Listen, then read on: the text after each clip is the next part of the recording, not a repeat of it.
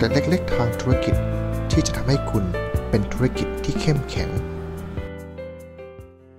สวัสดีครับ ผมดรนาราครับ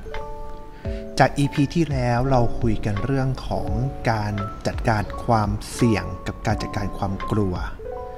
แล้วผมก็ได้อธิบายว่า จริง ๆ แล้วเนี่ยความเสี่ยงมันจะต้องสามารถหาความน่าจะเป็นของการเกิดเหตุการณ์ได้ ถ้าหาไม่ได้เราจะเรียกสิ่งนั้นว่า เป็นความไม่แน่นอน ส่วนใหญ่พอเกิดความไม่แน่นอน เราก็จะมีความกลัว แล้วเราต้องทำความเข้าใจกับความกลัวเสียก่อน วันนี้เราก็เลยมาต่อกันนะครับว่าถ้าเรารู้จักความไม่แน่นอนแล้ว ว่ามันเกิดอะไรขึ้น แล้วเราก็รู้จักความกลัว แล้วเราจะจัดการหรือเราจะวางแผนชีวิตของเราอย่างไร บนความไม่แน่นอนของเราในความไม่แน่นอนเนี่ย จริง ๆ มันก็บอกได้ว่ามันเป็นสิ่งที่เราก็ไม่รู้หรอก ว่ามันจะเกิดอะไรขึ้น ดังนั้นสิ่งที่เราสามารถที่จะทำได้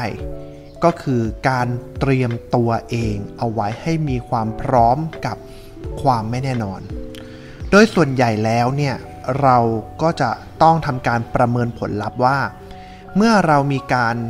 ตัดสินใจเปลี่ยนแปลงอะไรบางอย่างแล้ว มันจะมีผลกระทบอะไรเกิดขึ้นกับเราบ้าง ในสิ่งนั้นเราถึงจะเอามาสร้างมาเป็นแผน ในการเตรียมพร้อมรับความไม่แน่นอนเอาไว้ ยกตัวอย่างนะครับ เช่น ถ้าเราตัดสินใจเปลี่ยนงาน สิ่งที่เกิดขึ้นก็คือ เราอาจจะต้องเผชิญหน้ากับ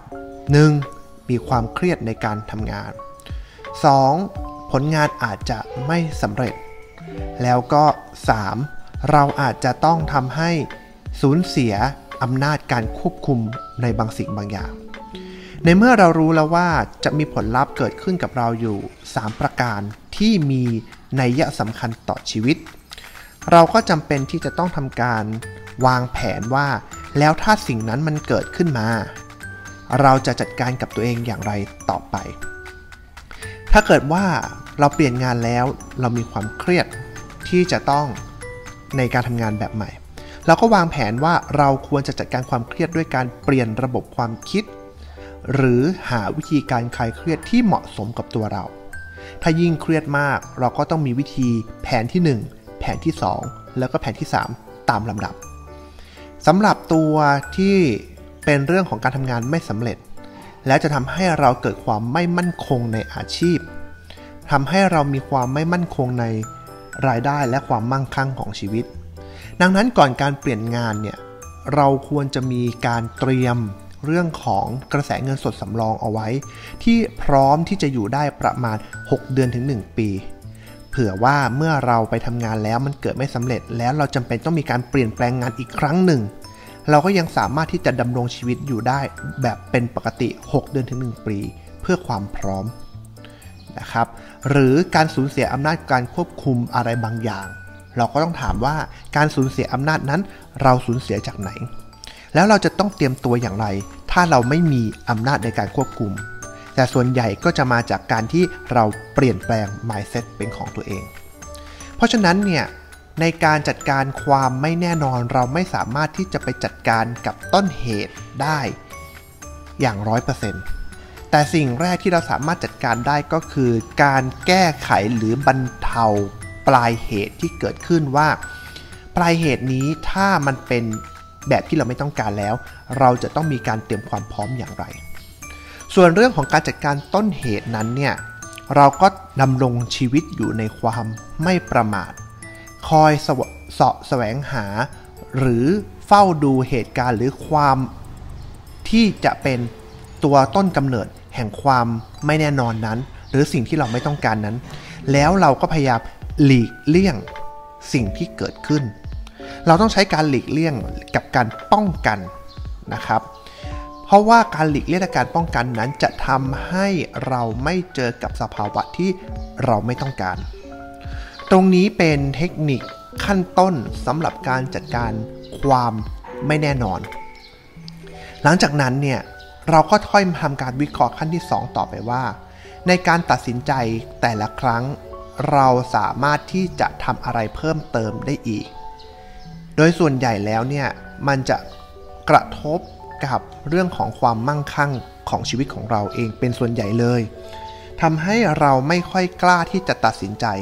หรือบางครั้งไปกระทบกับชื่อเสียงของเราทำให้เราไม่กล้าที่จะตัดสินใจ ดังนั้นเนี่ยเราจึงต้องมีการเตรียมแผนเอาไว้ล่วงหน้าด้วยอีกขั้นหนึ่ง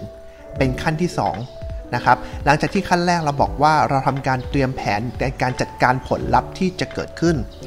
ต่อมาระหว่างนั้นเราก็ทำการหลีกเลี่ยงสิ่งที่จะทำให้เราเกิดความไม่แน่นอนตรงนั้น หลังจากนั้นเนี่ยเราต้องมีการเตรียมความพร้อมของตัวเองอีกหนึ่งขั้นก็คือ เราต้องไปดูว่าพื้นฐาน ของชีวิตของเราที่จะทำให้เกิดความไม่แน่นอนตรงนั้นเป็นอย่างไร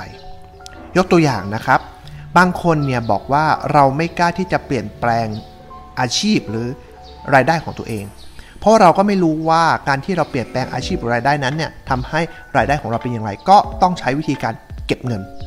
เก็บเงินให้ได้ 6 เดือน แต่ทำอย่างไรล่ะถึงจะเก็บเงินให้ได้ 6 เดือน ก็ต้องมีแผนสำรองขึ้นมาครับ เช่น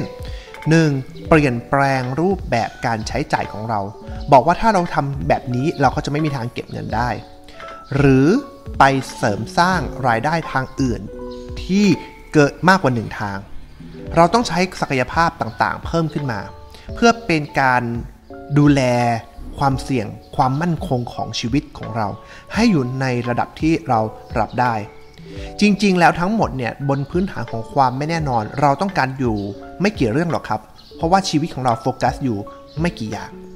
อย่างตอนนี้เนี่ยปัญหาของเรื่องของโรคระบาดโควิด มันก็ทำให้เกิดความไม่แน่นอนเกิดขึ้นในชีวิตของพวกเราเป็นจำนวนมาก ความไม่แน่นอนหลายคนเกิดขึ้นกับทางอาชีพ บางคนบอกว่าเราไม่ได้ทำการวางแผนชีวิตเอาไว้เลยว่า ถ้าอยู่ดีๆ เกิดมีโรคระบาดเกิดขึ้น แล้วเราไม่มีอาชีพเราไม่มีไรายได้ เราไม่มีเงินเก็บแล้ว เราจะทำอย่างไร ดังนั้นบทเรียนตรงนี้สิ่งที่เราจะต้องการเรียนรู้และจัดการกับมันในความแน่นอนคือ 1. เรารู้ผลกระทบกับสิ่งที่มันจะเกิดขึ้นหรือไม่ ซึ่งเราก็ไม่รู้ว่าในอนาคตจะมีโรคระบาดอีกกี่โรค มันจะมีเหตุการณ์อะไรร้ายๆอีกกี่เหตุการณ์ที่เกิดขึ้นกับพวกเรา 2. จริงๆ แล้วเราอยากให้ชีวิตของเรานั้นเป็นอย่างไร 3. แล้วเราเนี่ยสามารถที่จะเตรียมตัวตัวเองเอาไว้ ให้มีความพร้อมได้อย่างไร เพิ่มช่องทางของรายได้ เรียนรู้วิธีการใหม่ๆ ปรับความคิดของเรา คุยกับเพื่อน ลองทดลองสร้างคอนเนคชันใหม่ๆ เปิดโอกาสให้กับตัวเอง แล้วทำในสิ่งที่เราไม่เคยทำ มีความทุ่มเท เปลี่ยนพฤติกรรมบางอย่าง บางคนเนี่ยต้องเปลี่ยนถึงเรื่องเกี่ยวกับการบริโภคด้วย เช้ามาต้องไปร้านกาแฟ สายมาต้องเป็นร้านอาหารที่อยู่ในห้าง ตอนนี้อยู่ที่บ้านชงกาแฟทานเองได้ไหมทำกับข้าวทานเองได้ไหม ลดการใช้จ่ายประหยัดขึ้นมานะครับ อันนี้เป็นวิธีการจัดการความไม่แน่นอนของชีวิต ซึ่งจริง ๆ แล้วเราสามารถที่จะเอาไปประยุกต์ใช้ในการจัดการธุรกิจได้ เราก็ไม่รู้ว่าจริง ๆ แล้วเนี่ยธุรกิจของเราเนี่ยจะเกิดอะไรขึ้น แล้วจำเป็นไหมธุรกิจเราจะต้องมีการทำธุรกิจเพียงด้านเดียว ธุรกิจของเราที่เราทำอยู่แล้ว มีความเก่งอยู่แล้วเนี่ยเราสามารถต่อยอดขึ้นไปเป็นธุรกิจอื่น ๆ อะไรได้อีก ที่สามารถกระจายรายได้ของเราออกไปได้หลาย ๆ ทาง รวมไปถึงกระจายเรื่องของกระแสเงินสดว่า งานบางประเภทอาจจะได้กระแสเงินสดเร็ว งานบางประเภทอาจจะได้กระแสเงินสดช้า แล้วกระแสเงินสดแต่ละจังหวะ เรามีการวางแผนให้กระจายออกไปหรือเปล่าเพื่อรองรับความไม่แน่นอน แล้วอย่าไปพึ่ง